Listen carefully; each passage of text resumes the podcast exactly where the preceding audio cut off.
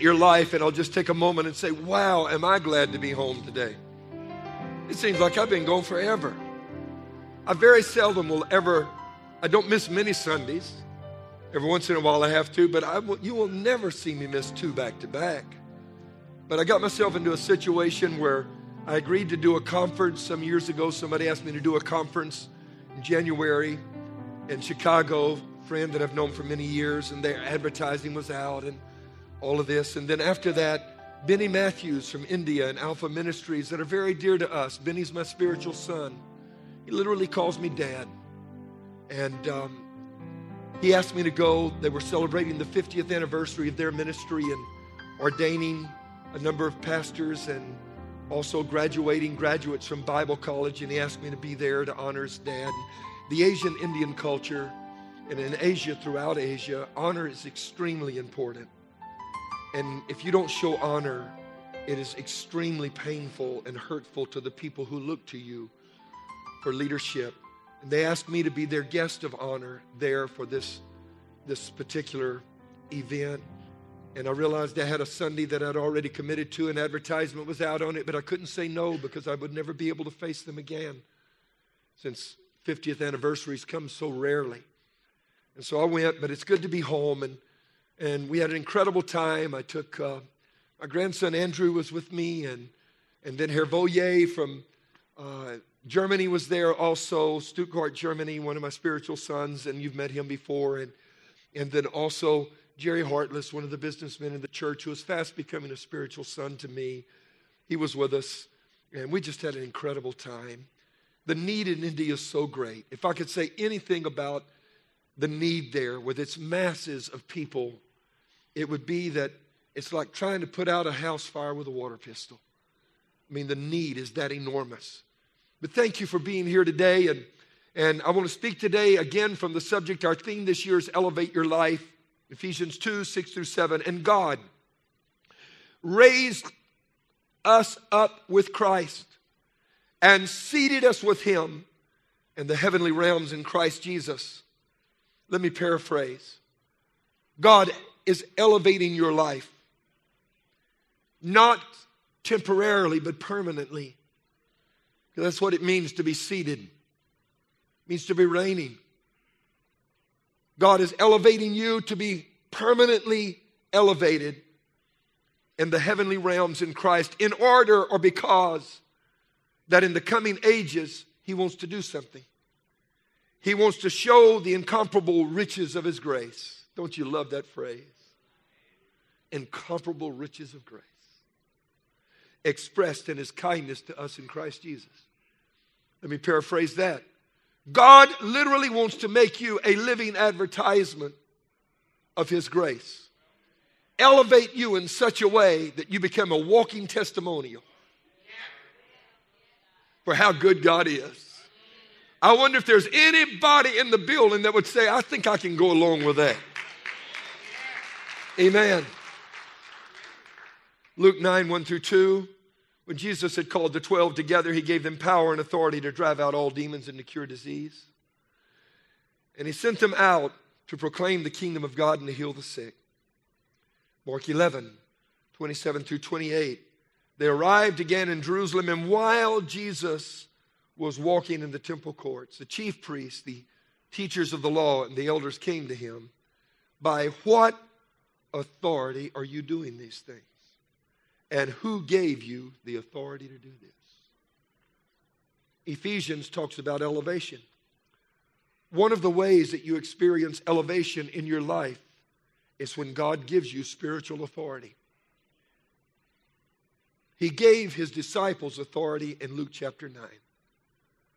And Jesus has demonstrated such a life of elevation that the priests and the teachers of the law come to him in the third passage I read in Luke and ask him the question point blank Who gave you this authority? They recognized he had authority and they wanted to know where it came from. Father, I pray that today you will speak a word to us that will give us, again, insight that is powerful and revelational, that we might embrace and that we might live by, that we too as others already have become, that we too might live to be advertisements of your goodness, inspiring others to look for you because of, this, of the blessing they see in us.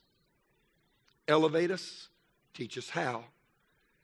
Let this be the year that it happens in Jesus' name. Everybody said, Amen. I pray that this year will be the year that God makes manifest every promise that He has ever spoken over your life. That in this year, you will live to see the fulfillment of every prophet, prophetic word that remains to be fulfilled. That your destiny will unfold before you, and that you will experience the incredible exhilaration of knowing what it's like to experience divine favor and an open heaven. For that to happen is an incredible thing. Is it something God wants? I think so. He's restoring all things to the church. Acts 3 and 21 says this is the time of the restitution of all things. Peter says this after that incredible miracle of the lame man who was laid daily at the beautiful gate next to the, at the temple. After this man has been healed, Peter says this this crowd has massed because everybody going to and from the temple has seen this man for years and knows his plight. And when they see this man leaping and praising God and running into the temple, not just walking, but in such a state of exuberance that he's like a child, carried away and beside himself with emotion. Trust me, this got around the city fast. Don't you love it when God does stuff that even the unsaved want to talk about? God knows how to get people's attention. And when the crowd shows up, Peter tells them that this is the time of the restitution of all things. The word restitution means the act of restoring to its original state. That original state doesn't refer to you and the job you first had or making you young after you're now 46 or 73 or 89.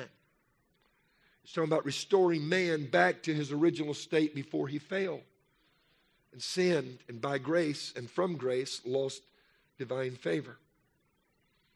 God wants to equip us with kingdom strategies that facilitate our elevation, the restitution of the things that we lost when our ancestral father, Adam, sinned. He wants to give us strategies that work and that succeed. So many of our strategies throughout the years have been strategies developed by men, and some have worked okay and some not so okay. And, and sometimes we, we've seen some results, and sometimes we've not seen any. And even some strategies have blown up in our faces and backfired, haven't they? Amen. One of the men of the church sent me a joke, or to, uh, yeah, sent it to me, and, and I loved it. I'll share it with you. Was an old farmer raising watermelons. And he was having a problem. He was doing pretty good until the neighborhood boys from the community started breaking into the watermelon patch at night. And he'd wake up in the morning, there'd be busted watermelons and half eaten watermelons, watermelon rinds all over the place. He knew this couldn't last.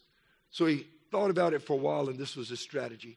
He put a sign up, painted a sign, and put it up and said, Warning, there is one watermelon in this field that has been injected with cyanide poison. Boys came that night to go into the watermelon patch and they saw the sign, and his strategy worked.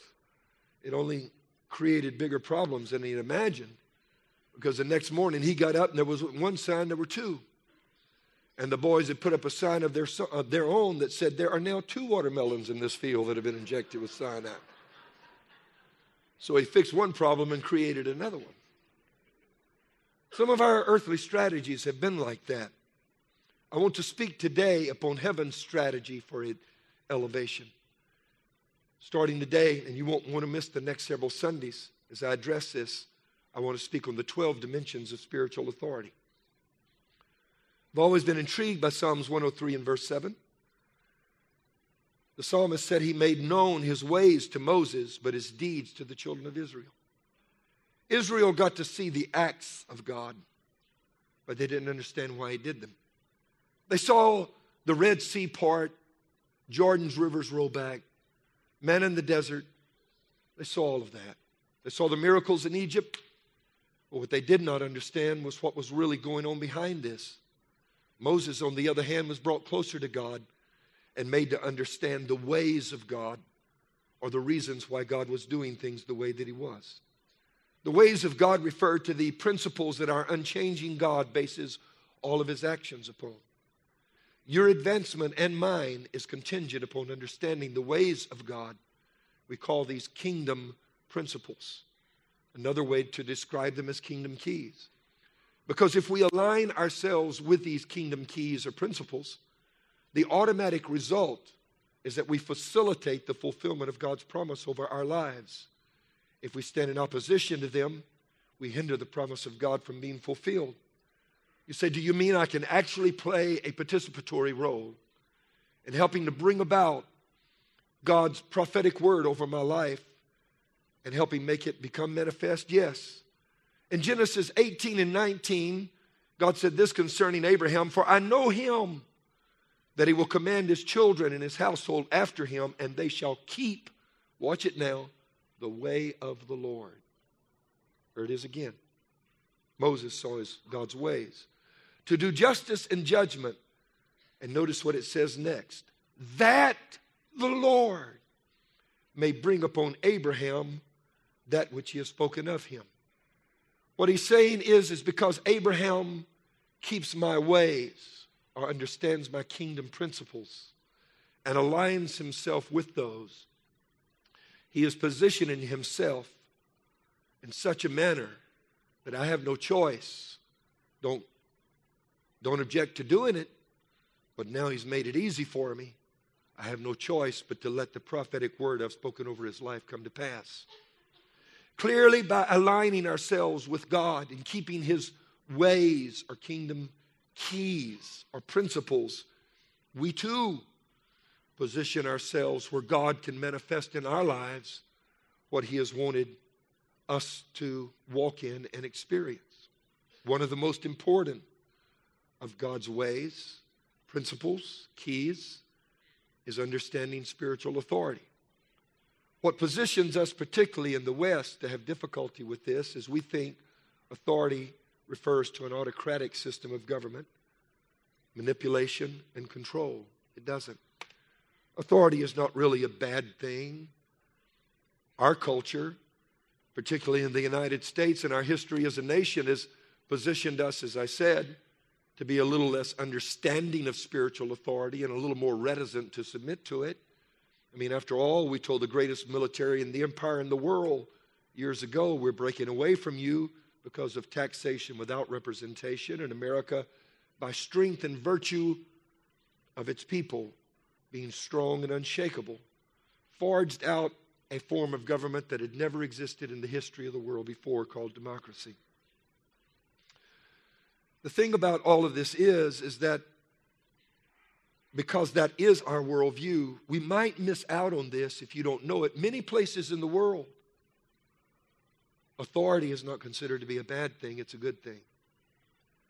For example, the most highly respected office in the entire world is the office of our president. You may not agree with him on every issue, you might not even like him on some things, but around the world, that office is universally respected. Amen. Paul says to have respect for the higher authorities. And do you know that in other countries, leaders can do things that are immoral and wrong and selfish, even evil? And because of those positions, people will still honor them and follow them to their own detriment. And we find that so very foreign. I one time preached in a city. I'm saying this with my wife here. This is years ago, my dear. And I was preaching in a city for someone that's actually been to this church years ago.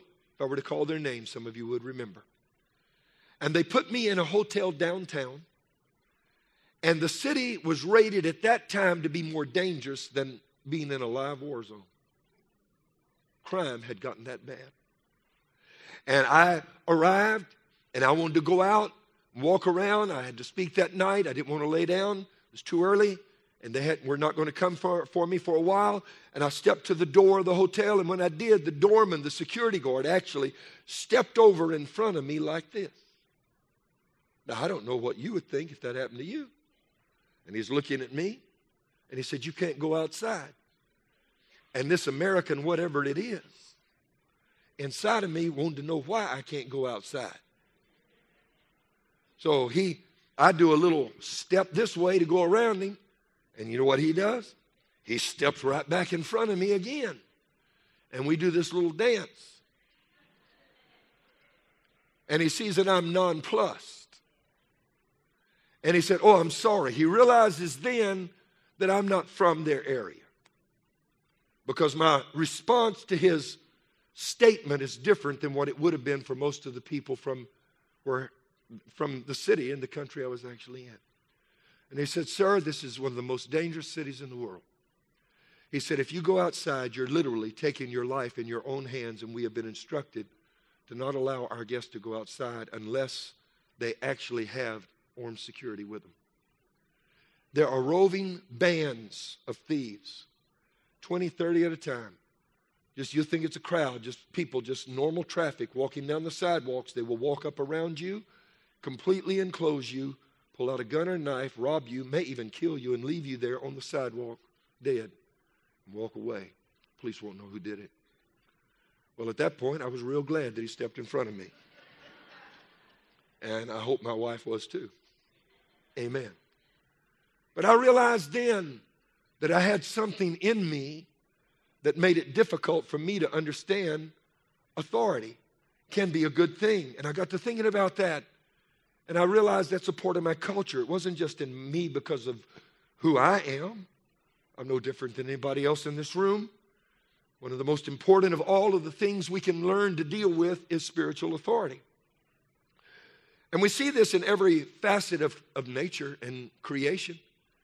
There, and even in the spiritual dimension, the lion is the quote, king of beasts, signifying that it has ranking in the animal kingdom because other animals do not question its authority.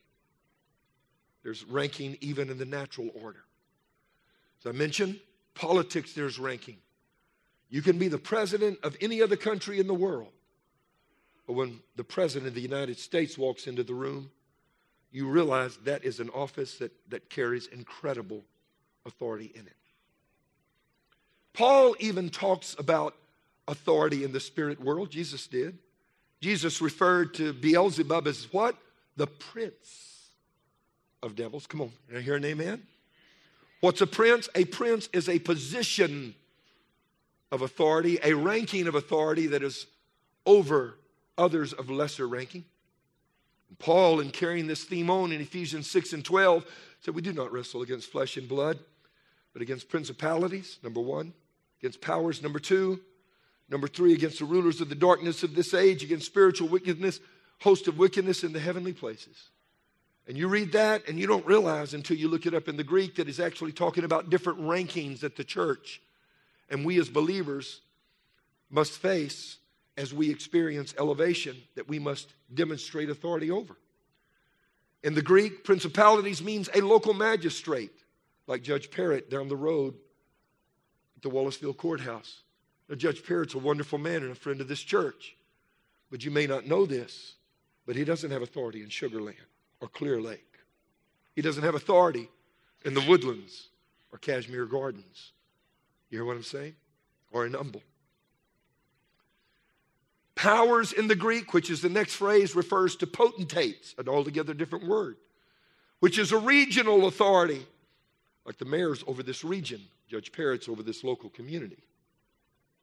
And finally, it says rulers, which in the Greek means a prince, as Jesus described Satan, or Lord. And a prince is the ruler, a Lord is the ruler of a kingdom. Three different levels of ranking that are described here. Spiritual authority is the important yet missing component from our efforts and attempts to establish God's kingdom in the earth. It isn't a lack of power. And through the years, I've heard so many sermons exhorting churches and believers pray for more power. Pray for more power. Fast and pray for power. I've heard debates, heard discussions among saints radio, TV sermons. And I want to tell you that's not even correct. The theology is incorrect. We already have the power. It's not a lack of power, it's a lack of authority. Let me explain it this way. Most of you came to church with automobiles that had enough power to do well above the posted 45 mile an hour speed limit out there.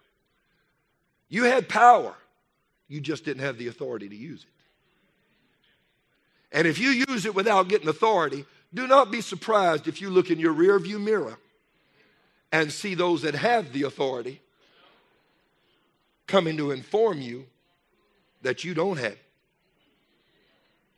Ephesians 3 and 20 says, Now to him who is able to do exceedingly abundantly above all that we ask or think, according to the power that works in us. Where's the power? It's already working in us. In fact, the NIV says the power that is at work already within us. It's already there. His power is already at work. It's not a, a lack of power. I never will forget when I first saw this. Came to understand the difference between power and authority. Years ago, when we only had one Sunday morning service instead of four, we decided to add a second service, and one of the men in the church noticed a problem with congestion. Brenda, you remember that out there on the, on the highway? And cars coming in and out. We've since added some other places to enter and exit the property, but back then we didn't have it. And the, he generously volunteered to put his security personnel out in the road directing traffic. Now, they had the uniform and they had a badge with the name of his company and they had a gun on their hip. They had power. You understand what I'm saying? But on that Sunday morning, we probably have law enforcement personnel in this service right now because we're men in this church. They will tell you that the con- concept that I'm about to describe is true. That Sunday morning, the very first Sunday morning that they were out there, guess what? The boys that had the real power showed up and said, You got the power, but you don't have the authority to be directing traffic in a Harris County highway, a road. And only when you wear the name we've got on our badge, oh, I'm talking better than you're preaching right now, uh, than you're responding right now. Amen. Come on, help me out. Amen. He said, only whenever you have the authority do you have the right to stand out here. You've got the power. That gun's just as big as mine is. But you don't have the authority to use it, and I do.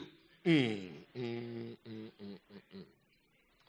Spiritual authority is the legitimate right to make decisions that affect the church and to implement strategies for the purpose of fulfilling vision and to utilize the resources of the kingdom for their success. Spiritual authority is also the legitimate right to address resistance to the advancement of kingdom purposes and to address spiritual powers and to remove the opposition. What does that mean? Spiritual authority gives you the right to claim the resources of heaven to advance your destiny and kingdom purposes. You've got the power. You just don't have the authority to use it many times. On the other hand, spiritual authority also not only gives you the right to address resources and call them into play, it gives you the right to look at the devil and say, Get out of my way, Satan, the blood of Jesus is against you. It gives you the right to say, In the name of Jesus, get out of my way, be gone. No weapon formed against me can prosper. Amen? And the devil have to say, Yes, sir, because he recognizes ranking. But if you don't have the ranking, he looks at you and laughs. There are seven reasons that we do not experience spiritual authority in our lives. By knowing why we do not possess it, we become empowered to know how we might obtain it. Once you learn why something isn't happening, you have been given insight into a means of correcting that problem and deficit. Number one, the reason that so many times, though we have the power of the Holy Spirit living inside of us, but we haven't been able to call forth revival, resources, and the things necessary to manifest the purposes of the kingdom, nor have we had the authority to tell the devil, clear out of our cities. This is a demon free zone right here. The reason we have not, there are seven reasons actually, and one of them is believers do not understand what spiritual authority means or what it can do for them if they possess it. And the old saying, you don't know what you don't know that you don't know, really does apply. Because you cannot seek to walk in something that you do not even know exists. Hmm. It is difficult, if not impossible, to walk in what we do not even know is available to us. And Paul recognizes this, talks about the extraordinary frustration and illogical thinking of believing that we can just sit back and wait for the world to be saved when in Romans 10 and 15 he says, How then shall they call on him in whom they have not believed? And how shall they believe in him in whom they have not heard? And how shall they hear without a preacher? He's saying that they cannot be expected to come to God when they don't even know there's a God to come to. In India, where we were there, like I said, it's like putting out a house fire with a water pistol. 500,000 villages in India that have never heard of Jesus. 500,000 villages. The story I told you where Benny Matthews was on his way to one of these villages and his car broke down and an old farmer who looks like he's right out of Gandhi or something. White loincloth, turban on his head, white whiskers on his face and beard, sun bronzed to the color almost of mahogany, comes up on an ox cart and stops and says, What's the problem? Benny says, The car's broken down. He said, Hop on. I'll take you to my village and we can see if we can find a call station. We don't have phones in our homes, but maybe you can find a call station. Benny hops on, and Benny wants to use the opportunity to witness. So the old man asks him, What are you doing here? This part of India. And Benny says, We've come to preach about Jesus. And Benny seizes the opportunity and says, Do you know Jesus? The old man strokes his beard and thinks about it and says, No, I don't think I've ever heard of him. What village does he live in? Boy, does that tell you the desperation of the world that needs God. You can't just sit back and expect people like that to come into the church because they cannot believe in him of whom they have not heard. Oh, somebody in the building say amen. Secondly, church people cannot believe in spiritual authority when they don't even know what it means. God's trying to give us an understanding that we can manifest His authority in our lives. Number two, the second reason that we do not walk in spiritual authority. Oh, we have the power. We're full of the Holy Spirit. But the right to exercise that power has not always been given to us, and that's because, number two, we fail to recognize and be submitted to spiritual authority ourselves. Mm, Lord have mercy. Submitted? Huh, not me in a million years. This flamboyant air of independence that rises up inside of us makes us think submission is a bad thing because we have defined authority in the wrong way, calling it autocratic leadership, manipulation, and control. We don't recognize that there is actually a form of submission that is very good. Paul talks about husbands and wives be submitted to one another, children be submitted to their parents. Amen. He talks about being submitted to the spiritual authorities within the church. Amen. Matthew 8, verse number 9, this incredible scripture where Jesus is approached by a Roman centurion, meaning that the man had 100 soldiers under him at his command. And he says, Master, my servant is homesick, and he doesn't even ask Jesus to go, and Jesus volunteers and says, I'll go heal him. And the man said, It's not necessary, Master. Because this is what he said Not that I am a man that has 100 others under me. He said, I was sent here by Rome. I am a man under authority myself. And because I'm under authority, I say to this one, go, and he goes, and to this one, come, and he comes. Do you know why we can't say to the enemy, go? And he leaves? Because we're not oftentimes under authority ourselves. You know why we can't say, Come resources, come revival, come blessing, come healing, come cure for cancer and AIDS? It's because so many times we as believers are not under authority. And when Jesus heard that, he knew that the man was onto something that was extraordinarily revelatory. And he stopped and said, I haven't seen that kind of insight or faith in all of Israel. The man was literally saying, Because I'm under authority, I recognize who you are in the ranking of heaven. Being under authority makes me recognize other rankings. Somebody in the building, I do feel my Holy Ghost working right now. I love that passage where Jesus walks up to a fig tree and curses it. And what's extraordinary is it's not even the season for figs yet. You get the idea, boy, he's kind of out of sorts today. Don't get in his way. Whew. Wonder who woke up on the wrong side of the bed this morning. You know, that kind of a deal. Jesus walks up looking for figs, doesn't find any, turns around and blasts that fig tree and says, I curse you and let no man eat fruit of you from this day forward. And then he walks off. And the disciples, they don't turn around. If they turned around, they would have seen the tree dying at that very minute. But they walk off with him and said, just sing, don't get in his way now. If he wants two sugars in his coffee, be sure to give it to him. Amen. In fact, put three in. Four won't even hurt. He needs to sweeten up and lighten up. Amen.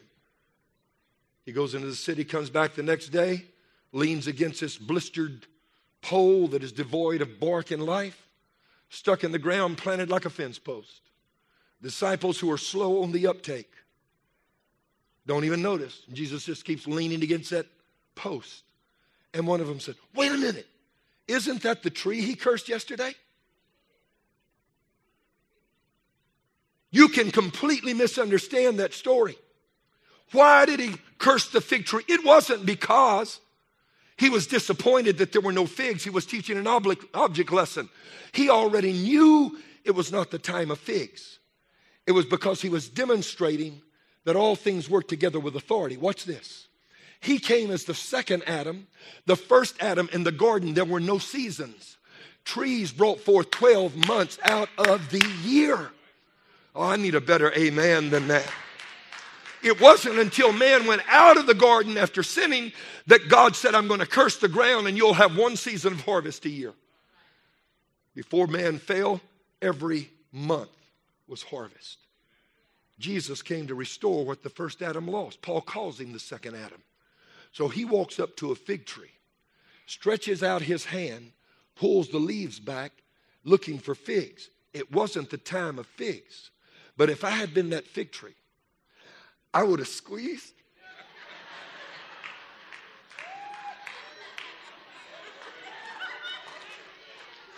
Until one or two fig popped out somewhere. You get my point? And the reason he cursed it was because it was out of alignment with spiritual authority. When you're out of alignment with spiritual authority, you lose your fruitfulness. Number one, we don't know what spiritual authority really means and what it can do for us. Number two, we fail to recognize and be submitted to it. Number three, believers are not spiritually mature. In Galatians 4, verses 1 through 2, this is what Paul says. What am I saying is that as long, what I am saying, as long as that a as an heir is underage, he is no different from a slave, although he owns the whole estate. The heir is subject to guardians and trustees until the time set by the father. What he's saying is this boy's got the right name, he's got the right DNA, he's got the right hair color, he's got the right color of eyes. I mean, this is no doubt daddy's boy. And someday he's going to be the one signing everybody's check. But when he's four years old, he don't get to sign anything because he's not mature enough to handle it. And one reason our Father has not given us spiritual authority is we have power that He's not given us authority to use because we're living at a level that is not spiritually mature enough to make Him feel we can be trusted with it. Oh, come on, somebody in the building say hallelujah. Amen. Would you give your four year old child your checkbook? No. Not until he demonstrates the level of, a, of maturity necessary to be able to deal with that kind of authority. You give him your checkbook too soon, he's going to buy nothing but Lego sets or something. Or a PlayStation. I don't even know what they have out there now. The fourth reason is that, that we fail to walk in spiritual authority as believers fail to be faithful as stewards with what God has given us. Luke 19, 16 through 19. The story when the master is giving out the talents, the gifts, the pounds, the money. And he's going to come back and there's going to be a day of reckoning. What did you do with what I gave you? When the day of reckoning came, Jesus said, This is what happened. The, the, the first came saying, Lord, your pound has gained 10. And he said to him, Well, thou good servant, because you have been faithful in a very little, have thou authority over 10 cities. Whoa, that blows my mind. And the second came and said, Your pound has gained five. And he tells this one to have authority over five cities. Why have we lost authority in our cities? It's because we have failed to be faithful with the stewardship responsibilities that God has entrusted us with. And if we can't be faithful in mammon, how is He going to trust us with real riches, with or the riches of the kingdom? Somebody in the building, I'm talking to you right now. You need to understand that tithing is not about controlling your life. It's about God knowing, can I trust you with greater riches? And we get hung up on this little stuff and are not faithful. The average believer now gives nine tenths of 1%. That's one tenth of a tithe. One tenth of a tithe. And what has happened? At the same time that we have become so self indulgent that we take what belongs to God and use it for ourselves, we have lost the ability to say to the lame man, Rise and walk. We have lost the ability to say to cities, Drug addiction, get out of our way we have lost the ability to say to marriages on the rocks, in the name of Jesus, be healed. We have lost the ability to say to teenage boys and girls, you're not going to become pregnant when you're 13 years of age. You have a destiny that God has placed on your life. Amen. Amen. Amen. I need somebody to shout amen.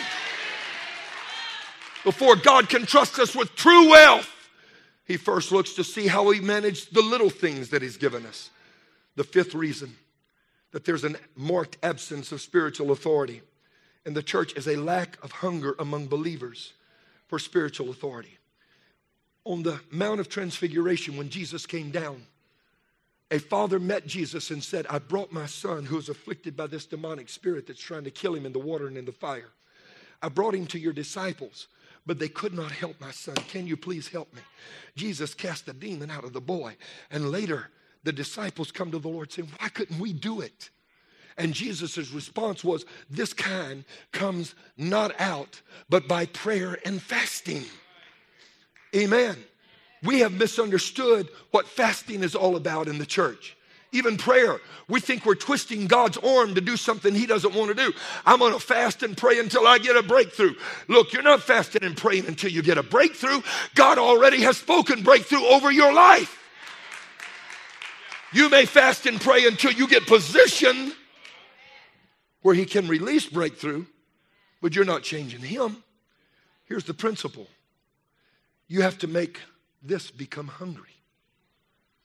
And the problem is, we're so full, there is a lack of hunger among us for things that have to do with spiritual matters. We become full with everything. I mean, there, there is Super Bowls today, right? I'm not even going to ask you how many you can watch it. Go ahead. That, because if I ask you, most of you know, I know that preacher. Eh, you raise your hand, you, you know, uh-uh, you can watch it. There's nothing wrong with it. Go ahead, enjoy. Amen. I'm not, I'm not against organized sports at all. But the problem that I'm talking about is becoming so full with everything the world has to offer that you lose your hunger for the things of God. Now, am I making any sense to you? And do you know what fasting is supposed to do?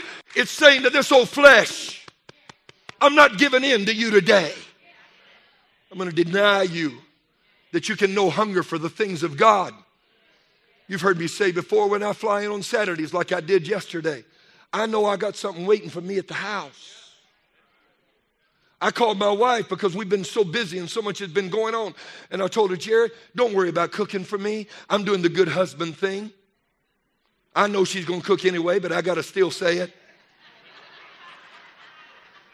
I mean, I, am buttering it all up. I can even go to McDonald's. Don't you worry about it, honey. I know you've been busy. And I know all the while I'm protesting for her not to do it, she's becoming that much more resolved. I'm going to take care of my man, you know.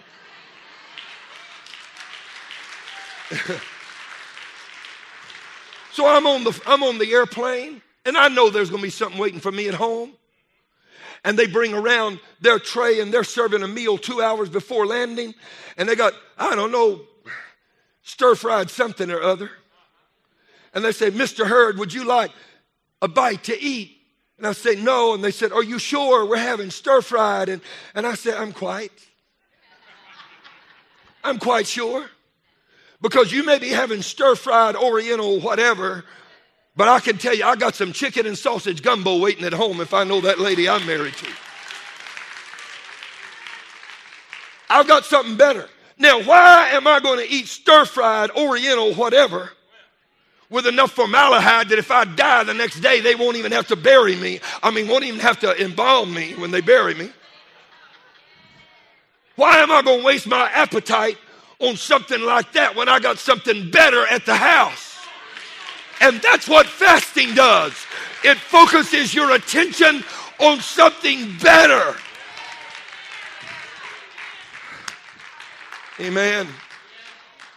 Number six, another reason that we fail to walk in spiritual authority is a lack of faith. Luke 8 and 25. He said to his disciples, Where is your faith? I don't even see it. Where is it? Other places he said, O ye of little. Say it out loud. What?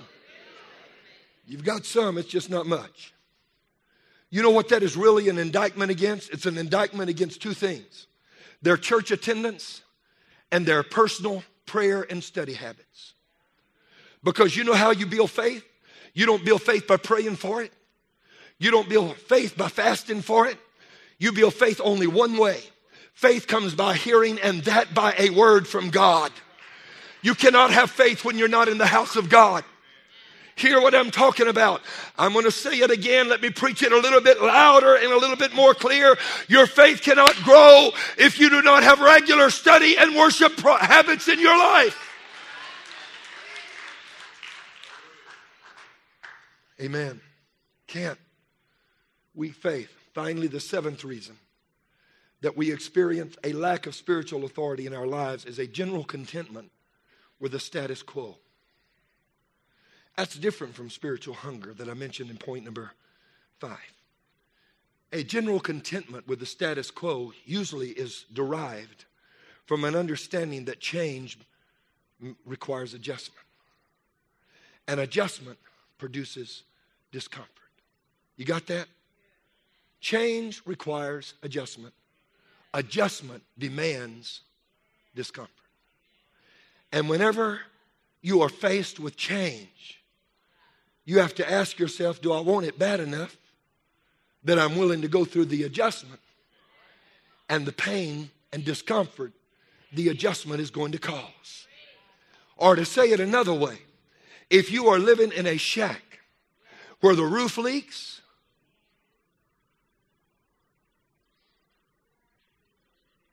you hear what I'm telling you? And where there are creatures that shouldn't be in anybody's house.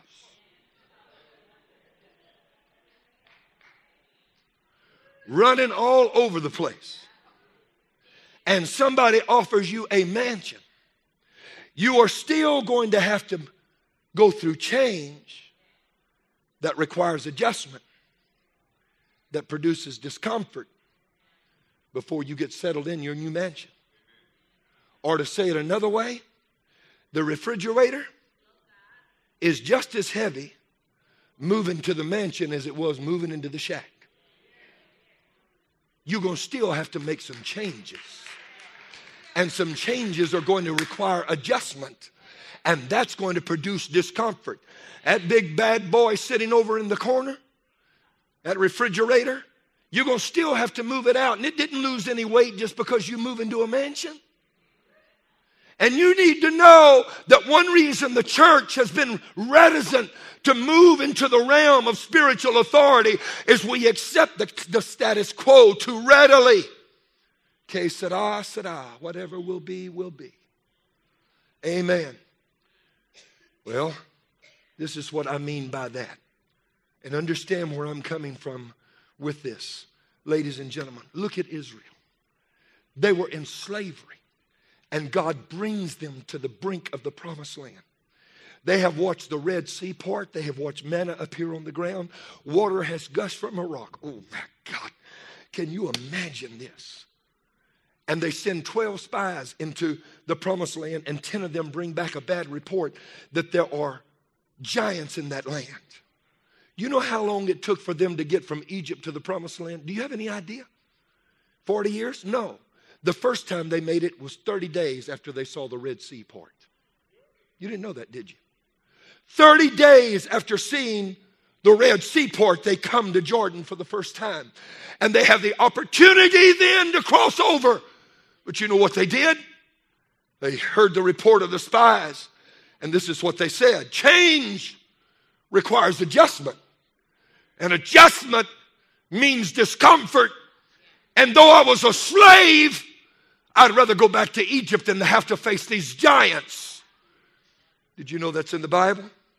Look at it, Numbers 14, 1 through 4. That night, all the members of the community raised their voices and wept. Can you see them crying on the verge of entering the promised land? All the Israelites grumbled against Moses and Aaron, and the whole assembly said to them, If only we had died in Egypt or in this wilderness. Why is the Lord bringing us to this land only to let us fall by the sword? Our wives and children will be taken as plunder. And here he comes. Watch it. Status quo. Wouldn't it be better for us to go back to Egypt? And they said to each other, We should choose a leader and go back to Egypt and be slaves. To experience spiritual hunger, to experience and live in spiritual authority. You're going to have to make up your mind that I'm not accepting the status quo anymore. Come on, somebody in the building shout hallelujah. Or to say it another day, I've been in ministry a while now, and one of the things I've learned through the years is that people like to complain about things, but that doesn't mean they're willing to go through the adjustment required to change the thing they're complaining about. Uh uh-uh. I don't like this job and this boss. Well, why don't you go get another one? because I don't want to go through the pain of adjustment. That's why. You hear what I'm talking about? And I'm speaking today over this house that this year we are moving into spiritual authority in our lives and in this city. In the name of Jesus, we are calling forth the resources of heaven to be opened over us and we're saying to the enemy, back up and get out of our way. The blood of Jesus is against you. Stand with me across the building.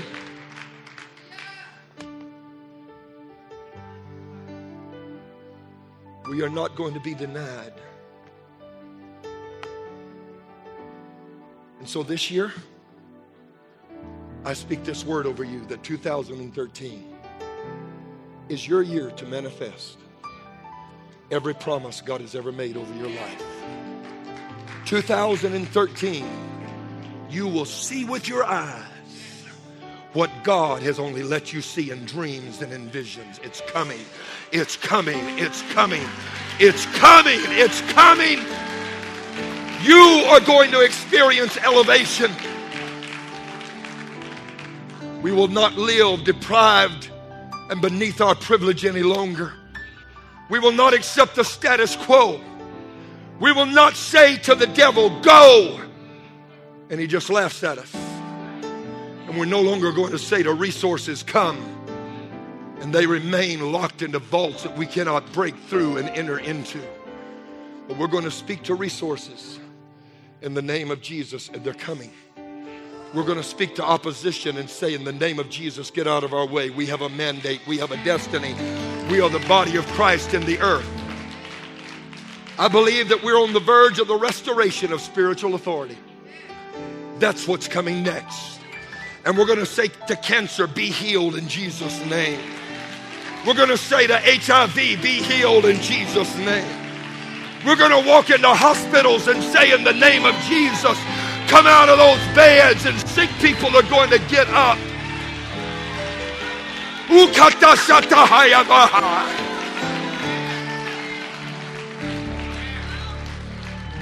You might not know this, but there are already incredible miracles that are happening in the church around the world where there is an understanding that authority is not a bad thing. There have been incredible breakthroughs. I want you to come and stand with me here because I want to pray with you before I go. If you don't know God, why don't you invite Him to be the Lord of your life? Submit yourself to Him. Come on, everybody. Balcony, I want to pray for you. Why don't you repent right now and say, Father, forgive me? I plead the blood of Jesus over my own heart and life. I'm not going to live dominated by sin anymore. Not when you sent your son to die for me in my place. Right now, just say it, move forward all the way there. For so many people coming down the aisles, and I I want you to get close enough that I promise I'm not going to spit on you, but I want to pray for you, and I want you to, to feel me when I pray. You know what I mean? I want you to feel my heart for God to elevate you. Would you lift your hands with me? Father, I call forth the destinies that are in every person in this building today. And I speak to every father that you will rise up and be the priest to your home that God called you to be. I speak to every wife that you will be in submission to the spiritual authority in your house and to the husband that he will live the kind of a life that will make it easy for a woman to be in submission to. Not in the bad sense of being his, his floor mat, but in the sense of them being mutually submitted in their respective offices before God. Because some of us have tried being submitted, and people have used us and hurt us and wounded us. I speak to children in this place that you will become everything that God spoke over your life. That you will not only be anointed, but that there will be an increase in anointing multi generationally from your parents to you. I speak over this house.